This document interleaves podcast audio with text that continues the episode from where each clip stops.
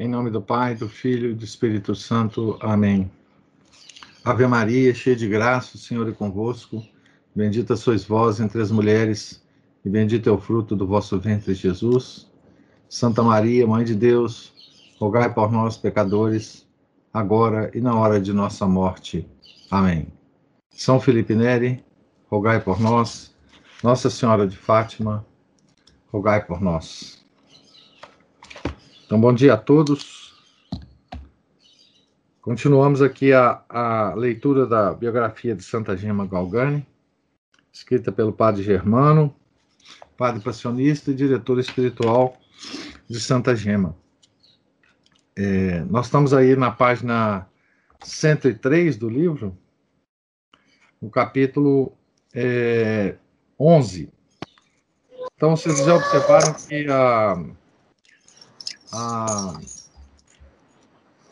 o, o, jeito do, do, do, do padre Germano é, escrever essa, essa biografia, ele vai e volta em certos períodos da, da, da vida do, da, da santa para relatar os, os fenômenos extraordinários. Né? E, mas ele sempre cita o período em que ele está em que ele está é, descrevendo, que ele está descrevendo, né?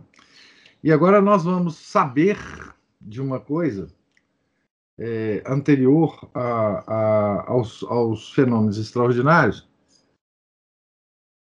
que ele deixou passar até esse momento, e nós vamos entender onde estava a Santa Gema, quando todos esses fenômenos estavam acontecendo, né? quando a, a visita do médico estava acontecendo, a visita desses padres todos para, para observar esses fenômenos, né? Onde estava Santa Gema, né? Em, em, que, em que local, né? Então, capítulo 11. Na casa do senhor Giannini. Por desígnio de Deus, Gema é recebida como filha adotiva. Julho, setembro de 1899. Vivia nessa ocasião na cidade de Luca, onde ainda reside uma dessas antigas famílias patriarcais, patriarcais, das quais as virtudes cristãs e o temor de Deus formam o principal tesouro. Então, aqui, quando ele fala onde ainda reside, é no início aí do, do, eh, do século XX, né? É, na primeira década do século, do século XX, né? Era composta do chefe, da mãe, de uma irmã e de 11 filhos. Seu nome é tão caro a todos os seus concidadãos quanto é grande a estima que lhes consagram. É a família do senhor Mateus Giannini. Levados pela sua singular piedade e caridade, consideravam uma honra hospedar em sua casa, na qualidade de benfeitores, os pobres filhos de São Paulo da Cruz, que no exercício do seu ministério apostólico frequentemente passavam naquela cidade. A irmã acima mencionada, Dona Cecília Giannini, é uma senhora inteiramente dedicada à prática das boas obras. Não conhecia a nossa gema, a não ser de vista. Então, essa família já recebia né, os, os padres passionistas, quando por lá eles iam em missão, né? Hoje a gente conhece muito isso, né?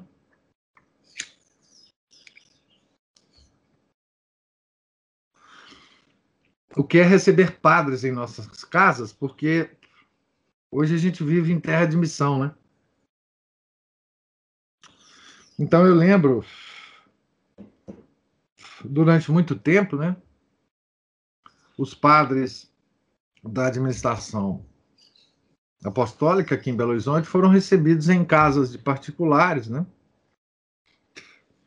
é, os padres do IBP, quando eles vinham aqui em Belo Horizonte, quando ainda era permitido eles virem aqui em Belo Horizonte, também eles ficavam em casa de particulares, né? Os padres da, da Fraternidade de São Pio X também. Então, esse tipo de, de coisa que as gerações passadas talvez não conhecessem, né? Porque a igreja, enfim, mudou muito. Lá, os padres de missão ficavam na casa do senhor Mateus Giannini, né? Enfim, eram recebidos lá, né? Então, Dona Cecília, né? Dona Cecília Giannini. Falou-lhe a seu respeito, quando voltou a Luca, depois da missão pregada em São Martinho, o padre Caetano do Menino Jesus, a quem já mencionamos, e desejoso de revê-la, conforme a promessa que ele tinha feito, pediu a essa senhora que a procurasse. Dona Cecília não deixou passar tão oportuna ocasião de conhecer intimamente essa donzela. Procurou-a e levou-a para sua casa. E logo compreendeu ter encontrado um tesouro, para cuja aquisição faria o quanto pudesse.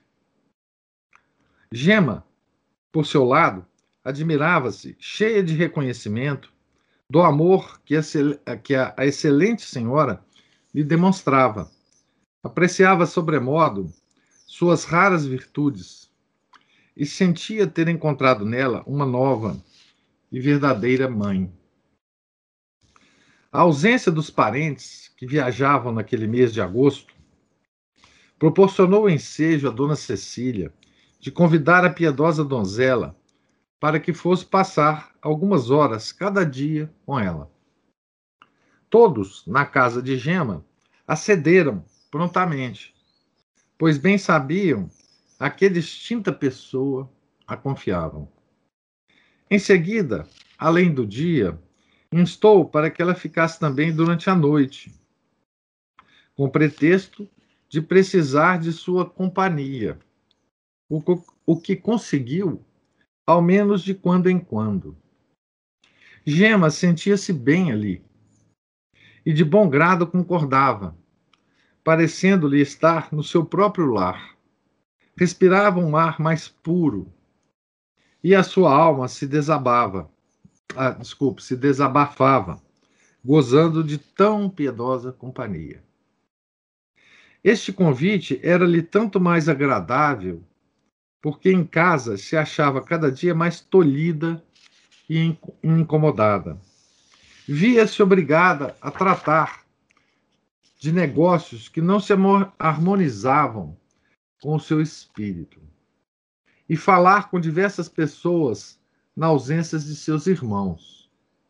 Heitor, que tinha partido para a América, e o primogênito Guido, que estava no serviço militar. Então, sobre esse Heitor, tem uma, uma curiosa nota aqui, de pé de página, é, que eu vou ler para vocês. Muito, muito interessante. O seu irmão Heitor Galgani veio para o Brasil. Residiu em Araraquara, no estado de São Paulo.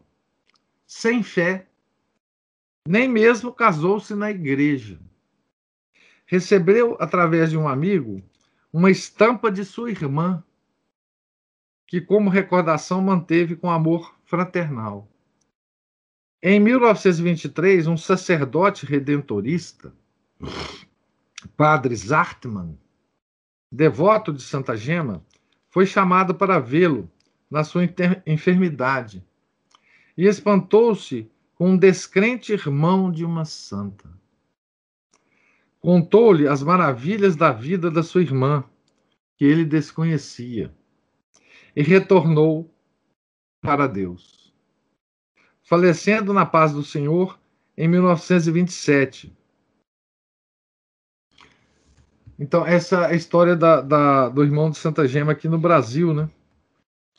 É curioso isso, né? Porque a, a gente sempre é, é, tem conversado muito, né, entre nós, sobre parentes nossos que não, não são católicos ou que são católicos apenas de BGE, né? E que nós eh, temos, enfim, que fazer alguma coisa para convertê-los e tal. E aqui a gente vê um exemplo, né? Do irmão de uma santa, né? Que conviveu com ela os primeiros anos, até. Vocês vejam que ele saiu, né? O Heitor foi para ele saiu da, da Itália e veio para cá, é, a Santa Gema já, já tinha é, demonstrado esses fenômenos extraordinários, né? Mas ele provavelmente não tinha ligado, observado, enfim. Esse depois se afastou da religião, né? Depois, pelo relato sucinto que tem aqui, talvez tenha voltado no final da vida e morrido é, na Santa Igreja Católica, né? Certamente, é, se isso aconteceu, foi por graça de Santa Gema, obviamente, né? Porque quem tem numa família, né, uma santa tão extraordinária assim, acaba sendo respingado pela graça que essa pessoa traz ao mundo, né? É, graças de conversão, né? Ela era muito preocupada com a conversão dos pecadores. Nós vamos ver aqui na biografia dela que ela ela era uma caçadora de pecadores para a conversão, né? E ela pedia a Nosso Senhor que que é, convertesse esses pecadores, né? É, oferecendo a Nosso Senhor os sofrimentos que ela que ela, enfim, passava, né? Que nós já temos mais ou menos a ideia do que que eram, né? Ora, isto a afligia seriamente né, a, a, situação dentro da casa dela. Né? Por todos os meios, procurava eximir-se dessas distrações, conservando-se retirada no seu quarto e consagrando-se à oração e ao trabalho. Mas nem sempre o conseguia. Né, uma mística que, que, que tem esses fenômenos todos acontecendo com ela, vocês imaginam. É, vivendo numa casa com seus irmãos, etc., mas todo mundo meio inconsciente do que estava acontecendo com a irmã, né? E ela tendo que dar conta das, das coisas normais da, da vida, né? Receber pessoas, tratar com. Enfim. Aconteceu uma vez, entre outras, que durante uma discussão na sua presença, alguém proferia palavras irreverentes contra a divina majestade. Gema sentiu tamanha dor que se cobriu de um suor de sangue tão abundante, chegando a molhar o pavimento. Meu Deus, como ocultar aquele sangue? Já há algum tempo que as pessoas da casa tinham notado alguma coisa singular nos modos de Gema. Começaram a ficar impressionados e extremamente curiosos e perguntavam uns aos outros: que quer dizer isso? Aqui, veja bem, aqui pelas simples, é, pelas simples palavras né, ofensivas a Deus, a Santa Gema demonstrava não só desconforto, ou não só é, é, hum, talvez uma ira santa contra a pessoa que estava falando contra Deus, etc. Ela começava a suar sangue, ela começava a passar pela pela, pelo Jardim das Oliveiras, né? Quando Nosso Senhor é, começou a suar sangue, né? É, então, é, é uma coisa que não dá para fazer isso em casa normal, né? Vinham de fora também alguns ditos que faziam aumentar as desconfianças de todos, e principalmente da tia Carolina, a quem pouco antes a menina tinha mostrado as mãos ensanguentadas em consequência dos estigmas. Ouçamos a propósito o que lhe aconteceu, narrado por ela própria ao seu confessor, depois do fenômeno do suor de sangue. Aqui, então, é, é uma, uma carta que ela escrevia sempre, né? Cartas ao, ao padre Germano, porque ele não, ele não morava em Lucra e que depois, nesse livro, nós vamos ver várias, já, já vimos e vamos ver várias desses trechos dessas cartas. Monsenhor, o que uma de minhas tias me fez ontem à noite? Quando fui ter com ela, veio toda encoleriz, encolariz, encolerizada e me disse: Esta noite não tens a tua, a tua irmã para defender-te. Era a Júlia. Mostra-me de onde é que saiu todo aquele sangue, senão acabo com tua vida à força de pancadas. Eu me conservava calada e ela, com uma das mãos, me segurava pelo pescoço e com a outra queria despir-me, mas não o conseguiu. Naquele momento, tocaram a campainha e ela me deixou. Mas não acabou aqui. Quando fui me deitar, voltou e disse que era hora de deixar aqueles fingimentos e que, e que eu tinha enganado a todos. Olha, disse: Se não me dizes de, de, de onde saiu aquele sangue, não te deixarei mais sair de casa sozinha, e não te mandarei mais em nenhum lugar. Imagine, ao ouvir aquelas palavras, pus-me a chorar e não sabia o que fazer. Finalmente resolvi falar e respondi-lhe assim: São as blasfêmias ao ouvir blasfemar, vejo que Jesus sofre tanto e eu sofro com ele. Meu coração comprime-se e sai aquele sangue. Então, olha que descrição, né? É, que ela fez. Tão simples, né? Tão. É, com tão, tão poucas palavras, né? Como é que ela se expressou, né? O meu coração comprime-se e sai aquele sangue. Não foi a única vez que Gema teve que sofrer em casa por não poderem seus parentes compreender a ação maravilhosa do Senhor. A outra tia, a boa Dona Helena, adoentada como andava, não podia sempre acompanhá-la à igreja. E Dona Carolina não queria que ela fosse só. Para afligi-la ainda mais, sentia a curiosidade de algumas pessoas da casa, que a espiavam continuamente quando estava no quarto. Pelas fechaduras procuravam ver alguma coisa. Outras vezes, surpreendendo-a pelas mesmas gretas em êxtase, raciocinavam entre si de diversos modos e convidavam as amigas a virem ver a gema naquele estado. Olha que coisa, né? Mas, mas é desconfortável para Santa Gema, né? À vista disso, a pobre donzela se queixava com seu confessor e com Nosso Senhor, que lhe tinha também ordenado que conservasse aqueles fatos ocultos aos olhos dos profanos.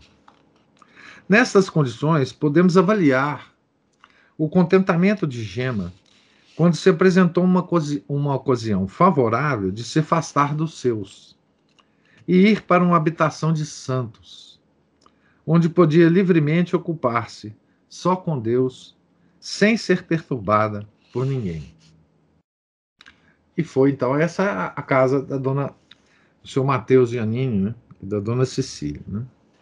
Entretanto, a boa senhora, dona Cecília, tendo assim ensejo de admirar mais a ingênua simplicidade e a singularíssima modéstia da nossa jovem, foi se afeiçoando cada vez mais a ela.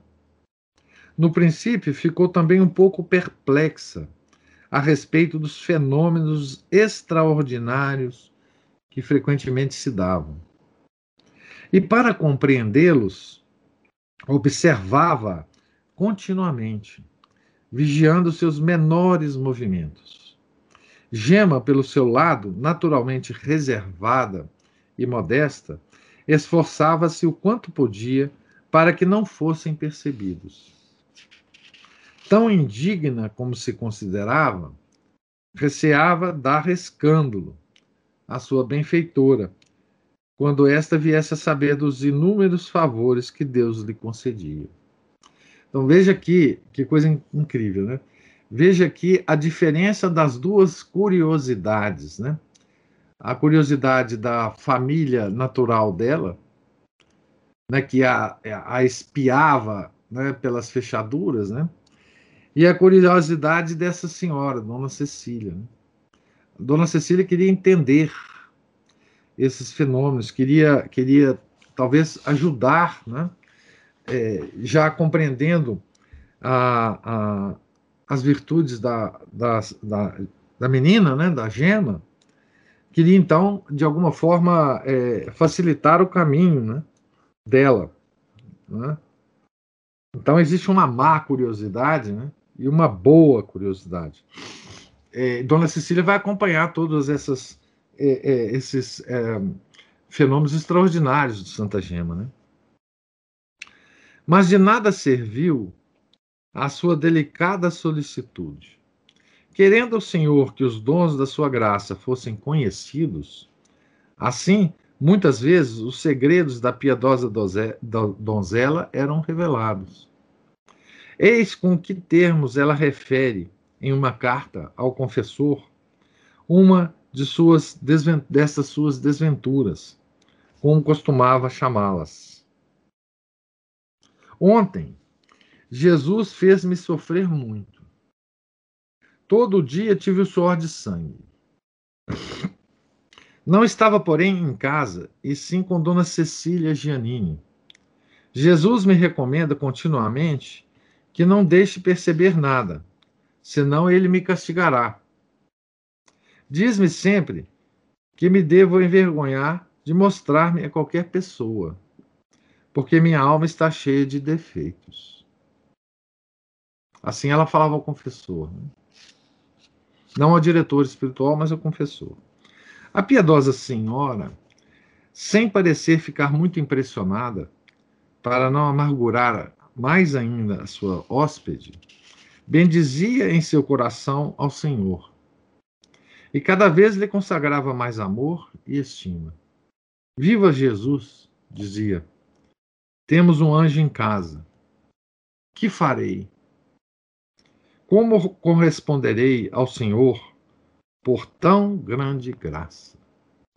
Isso é a dona Cecília pensando, né?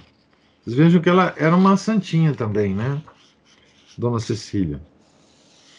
Nesse ínterim, os dois padres passionistas, Caetano e Pedro Paulo, tendo que passar pela cidade de Luca, aproveitaram a ocasião para visitarem Gema e serem espectadores do maravilhoso fenômeno dos estigmas, que todas as quintas e sextas-feiras repetiam-se do modo que já referi. Dona Cecília pediu-lhes explicações e conselhos, e eles, aprovando sua prudente reserva, exortaram-na a observar Gema com atenção e informá-los oportunamente de tudo. Então, olha o cuidado da dona Cecília, né? Que tendo uma santa em casa, queria saber qual era o comportamento dela para com Santa Gema, né? O que, que ela devia fazer, né? Ela não sabia, né? Então ela conversou com os padres, né? Então, voltaram do campo para a cidade os parentes de Gema. E a boa dona Cecília afligiu-se sumamente com o pensamento de ter que separar-se da sua cara Gema, que deveria voltar para casa. Oh, meu Deus, não o permitas. Revestindo-se de coragem, apresentou-se ao irmão e à cunhada e lhes disse: Deus entregou em minhas mãos este anjo que vedes aqui. Ora, não poderia ela ficar sempre conosco? Temos onze filhos em casa. Que quer dizer mais um? Então, do, Dona Cecília era irmã da dona da casa, né? esposa do senhor Mateus Geninho que certamente ajudava a irmã a cuidar dos 11 filhos, da casa, enfim, da, da propriedade e tal. Né? Obtendo o consentimento, correu à casa das tias de Gema e pediu-lhes que concordassem em ceder-lhe a querida sobrinha para adotá-la inteiramente como sua filha. A tal proposta entristeceram-se muito aquelas boas senhoras, parecendo-lhes muito penoso privarem-se daquele único conforto que ainda lhes restava no meio de tantas amarguras.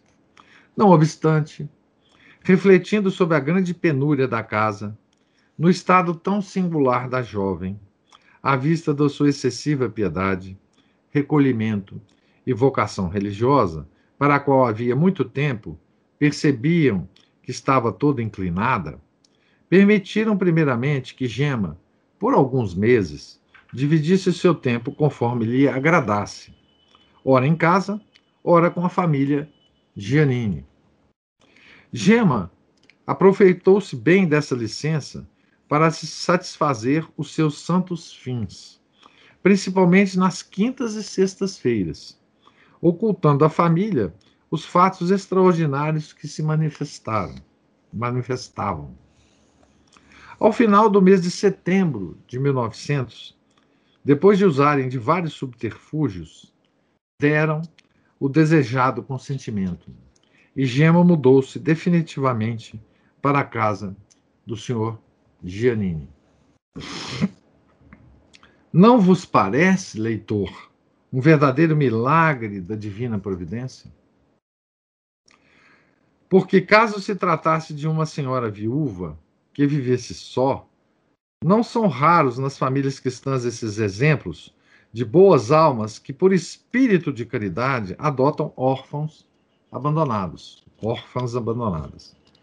Mas numa família numerosa, com 11 filhos, todos ainda menores, numa casa relativamente pequena, o bom pensamento daquela senhora devia parecer não só inconsiderado e imprudente, mas até mesmo irrealizável Ainda mais sabendo que aquela jovem que iam tomar como filha tinha pedido, perdido a mãe tuberculosa.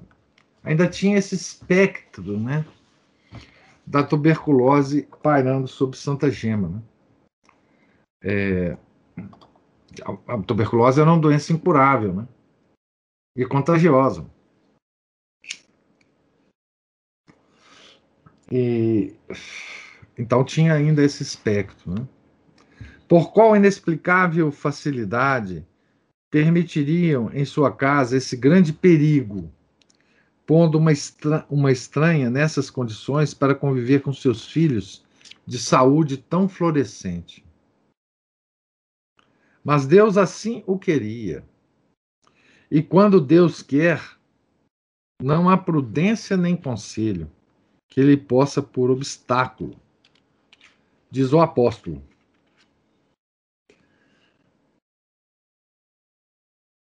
É, o apóstolo aqui se refere normalmente a São Paulo, né? mas tem uma nota aqui dizendo, não parece ser oriunda do apóstolo, mas de Provérbios 21, 30. Não este sapiência, não este prudência, não este concílio contra dominum. É, então ele cita aqui o Provérbios 21, 30. Né? De fato, à primeira proposta que lhe fora feita, o pai da família mostrou-se satisfeitíssimo. E assim como ele, a mãe, todos os filhos.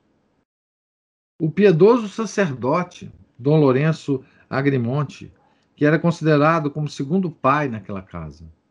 E até os criados, todos concordaram com prazer. Gema, sejas bem-vinda serás a décima primeira filha que o Senhor nos dá. Disseram aqueles extremosos pais. Todos honrem a nossa nova filha. Os criados a respeitem e nada lhe falte. Foi as, as boas-vindas né, que ela recebeu é, nessa, nessa casa, né, onde ela foi preservada. Né não fosse essa casa, é, talvez ela não fosse preservada da forma com que ela, com que ela foi de fato, né? Foi o, o, o claustro que que Deus não quis dar a ela, né? Ela conseguiu aí nessa família. Né? Serás a sétima de nossas filhas, diziam as meninas. Nós a amaremos como tal. Ah, desculpe. A sétima de nossas irmãs, né? Diziam as meninas. Nós amare a amaremos como tal. O mesmo diziam os irmãos mais crescidos, de modo que aquele dia parecia ser de festa para toda a bendita família.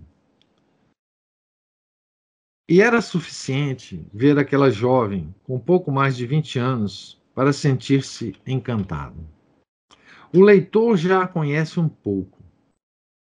Humilde, dócil, obsequiosa, isenta de toda leviandade ou capricho, e também tão piedosa, tão perfeita em tudo.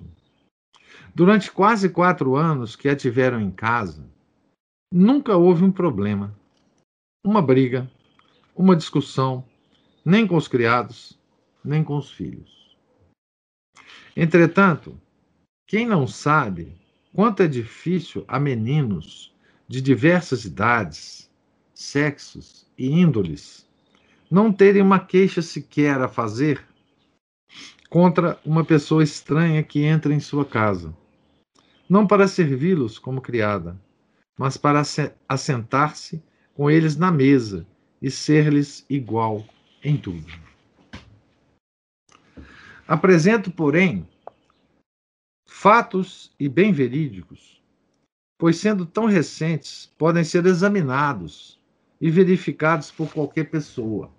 Tão recentes na época que o padre escreveu esse livro. Né? Os meninos ainda existiam, a casa ainda existia, né? enfim, a casa em Lucas ainda existia, os meninos crescidos, obviamente, né?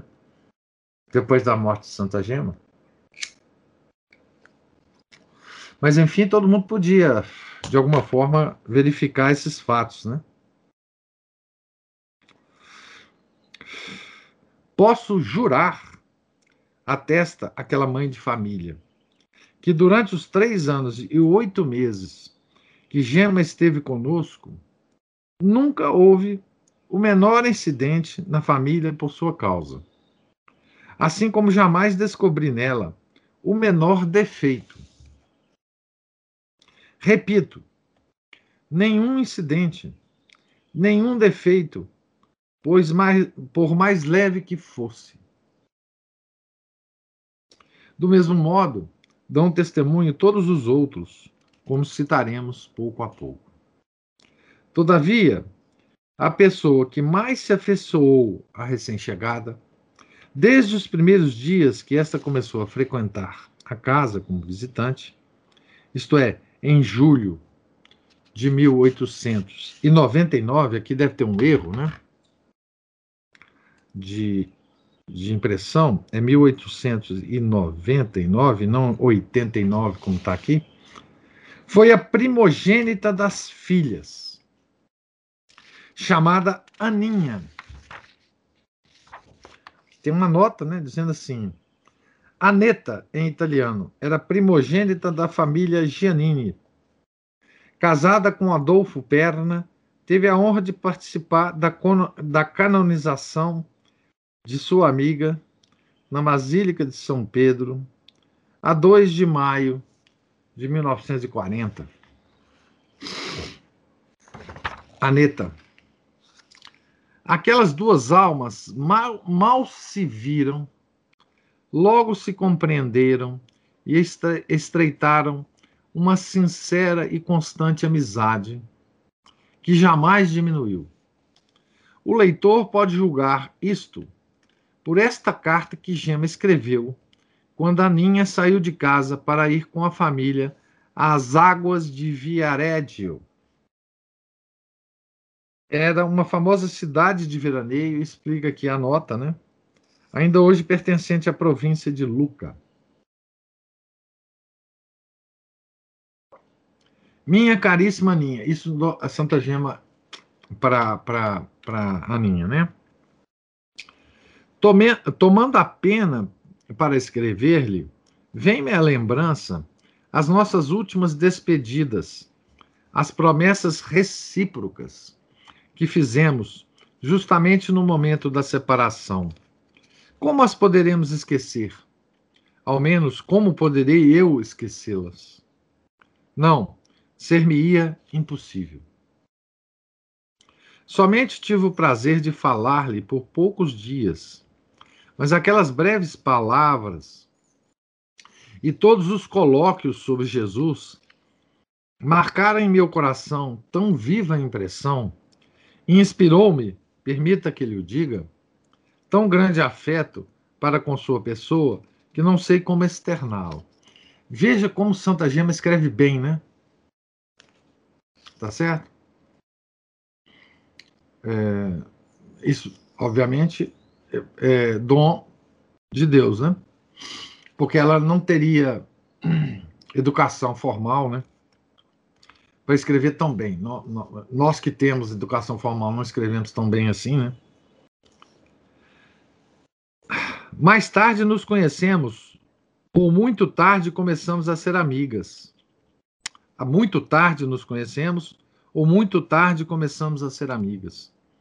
Mas por ser mesmo tarde, dediquemo-nos a amar mais a Jesus a expandir nossos mais ternos afetos no seu coração.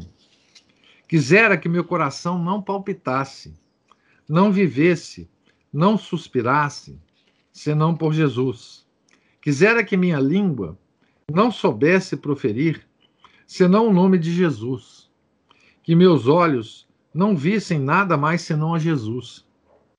Que minha pena não soubesse escrever senão a respeito de Jesus e que meus pensamentos não se dirigissem senão para Jesus. Muitas vezes procuro refletir se há na Terra um objeto, ao menos, para o qual eu pudesse inclinar o meu amor. Mas não acho nenhum, nem na terra, nem no céu, senão o meu amado Jesus. Muitas vezes Desculpe, já li isso aqui, né? Entretanto, quantas vezes me tenho desviado entre as enfadonhas dissipações da terra? E quantos são os que se perdem nas vaidades do mundo? Como são loucos! Parece impossível. Se pensassem em Jesus, Jesus lhes mudaria o coração, os afetos os sentimentos e os suspiros. E se gozassem por um só instante da consolação que se sente em estar com Jesus, digo que não se separariam jamais dele. Olha, vocês verem que no, no, nessa carta, a, a, Santa Gema, ela, ela menciona né, coisas é, de, de uma compreensão é, profunda, né? É, intelectual, compreensão intelectual profunda sobre as potências da alma. Né? Quando ela fala do coração, é a vontade, né? É a vontade que determina os afetos. Né? É, quando a gente fala do amor, né? É, no, no, na nossa religião, o amor tem a ver com a vontade e não com o sentimento. Né? Então, ela está falando dos afetos, né? A gente dirige os afetos do nosso coração aos objetos do mundo porque nós queremos, nós agimos com a nossa vontade. Né? Então, aqui, quem entende, não sou eu, né? poderia fazer toda uma, uma reflexão sobre, sobre as potências superiores da alma, é, do ponto de vista de São Tomás de Aquino, por exemplo, a partir dessa carta simples que ela escreve né? para a irmãzinha adotiva. Né? Chegaremos nós a amar Jesus verdadeiramente? Sobretudo eu, que continuamente o ofendo e tenho ainda coragem de acrescentar novos espinhos naquela coroa cruel que lhe circunda o coração? Pobre Jesus. Mas sabe de que modo ele se vinga de minhas infidelidades? Faz-me ver muitas vezes as suas chagas, suas mãos jorrando sangue, no incêndio de amor com os braços abertos para nos estreitar e diz-me que é vítima perfeita do seu grande amor por nós. Peço sempre a Jesus que faça chegar depressa aquele momento que tanto desejo de ir para o convento, porque sinto que no mundo não estou bem e ele não me pode fazer feliz de nenhum modo. Então aqui, veja, aqui ela ainda, uh, até praticamente próximo da morte, ela ainda achava que ia entrar num convento né, dos passionistas. Né?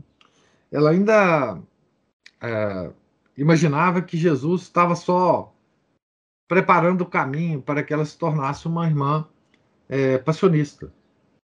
Ela, ela nunca perdeu essa esperança, né? Nunca. De entrar para o convento, né? Peço que não se esqueça de mim em suas orações aos pés de Jesus crucificado. O mesmo farei eu, o quanto puder.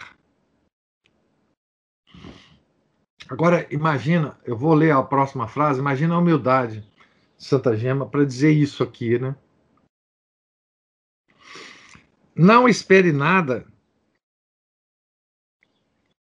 de minhas orações, que são muito fracas. É de abismar, né? Essa. E, e é de emocionar-se, né? Com essa, com essa humildade, né? A, a, a, é, com tudo o que estava acontecendo em torno dela, os fenômenos todos é, místicos que estavam acontecendo em torno dela, todos os favores né, e as consolações que Nosso Senhor dava à Santa Gema, ela ainda é, conseguia falar honestamente, porque ela sentia isto ela não está fingindo aqui. Né? Isto. Mas não espere nada de minhas orações, que são muito fracas.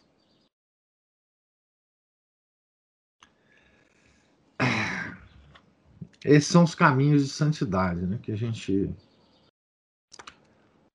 vê, não é? lê, sabe que existiu, né? E, e fica pasmo, né? Fica pasmo. Desejo que esta carta a encontre de perfeita saúde, como espero. E se não achar dificuldade, estimarei que cumprimente sua boa mãe por mim e lhe peça que se lembre algumas vezes de mim junto a Jesus. Perdoe-me a letra tão feia e a má redação desta carta.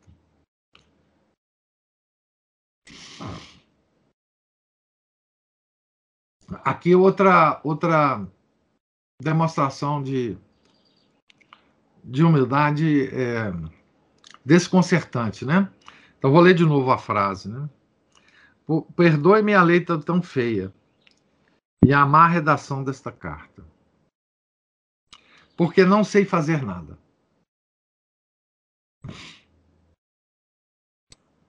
Rezemos, invoquemos junto a Jesus que nos dê a força de viver só para amá-lo. Que não se viva senão para amá-lo. E que nos dê a graça de morrer esperando em seu coração num transporte de ardente amor, amor. Com muito particular estima a cumprimento. E peça muito, muito a Jesus pela pobre gema. Então, assim, essa é a, uma pérola, né? Essa, essa carta vale por, por é, por muita coisa, né? Para a gente saber é, o espírito dessa santa, né? Ela, ela aqui não fala de nenhum fenômeno sobrenatural. Ela aqui não, não, não está suando sangue, não está com os estigmas, né? Ela está normal e, e expressando um afeto especial por uma por uma irmãzinha, né? Da casa. Mas veja como ela expressa esse esse amor, né? Ela não lembra na carta nenhuma nenhuma intimidade entre ela e a Aninha. Ela não lembra na carta nenhum tipo de, de situação especial em que elas tenham, é, enfim, vivido uma vida normal, né? O que ela lembra aqui são os colóquios que elas tiveram a respeito de Jesus, né? São são os anseios dela, dela, Gema, em relação a Jesus, né? É, e aqui também a gente vê que a verdadeira amizade, né? É, só pode haver a verdadeira amizade né? ah, em Jesus, né? Em Jesus é, crucificado, inclusive, né? É, enfim, imagina a Aninha, né? É, que tinha que, que viu a canonização né, de Santa Gema em 1940, relendo essa carta. Né? Imagina depois da canonização, né?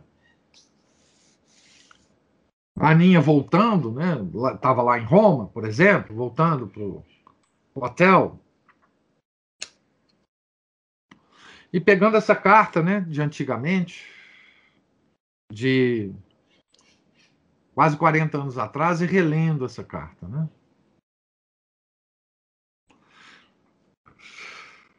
Então, eu eu termino a leitura de hoje com essa pérola, né? Para a gente ficar com essa com essa lembrança no nosso dia, né? De de uma é, através dessa carta a gente um pouco tem acesso à alma de Santa Gema, né? Enfim, é, mas não não não através dos fenômenos, né? Mas através de, de, de, raciocínios lógicos, do intelecto e da vontade, né? dos atributos superiores da alma. Né? Então, assim, é uma. Essa carta, penso eu, né? Para mim, pelo menos, ela funciona assim. É uma fresta é, através da qual a gente vê a, a, a santidade de Santa Gema por, um, por, um, por uma perspectiva diferente, né, dessas que nós temos visto aqui, né? É, porque ela está se expressando intelectualmente, né? Ela não está falando de êxtases, ela não está falando de dos, dos, dos, dos, sofrimentos que ela tinha, é, da paixão, né? Ela está ela tá se expressando como ser humano normal, né? Através do intelecto da vontade para uma, uma amiga, né? Então, essa, para mim, é uma perspectiva, é, digamos assim, que a minha é, miséria é, espiritual é, consegue ver uma, uma chama de santidade, né? É uma porta, para mim, mais digamos, mais confortável de, de, de observar a santidade em ação, né? É, através dessa carta. Né? Então, pergunto a você se tem alguma se tem alguma observação que vocês queiram fazer ou alguma pergunta, né? Nós estamos então só para registrar, né? Na página 109, acabamos de ler a página 109, né? E vamos na próxima leitura para o capítulo 12. Né?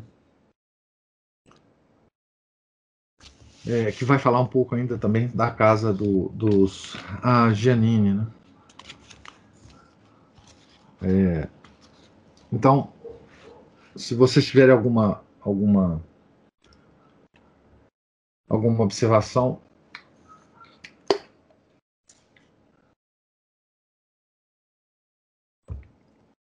então não tendo, é, tenham todos vocês um, um santo dia e amanhã nós continuamos a leitura. Né? Em nome do Pai, do Filho, do Espírito Santo. Amém. Ave Maria, cheia de graça, o Senhor é convosco. Bendita sois vós entre as mulheres, e bendito é o fruto do vosso ventre, Jesus. Santa Maria, Mãe de Deus, rogai por nós, pecadores, agora e na hora de nossa morte. Amém. Santa Gema Galgani, rogai por nós. São Felipe Neri, rogai por nós. Nossa Senhora de Fátima, rogai por nós. Em nome do Pai, do Filho e do Espírito Santo. Amém.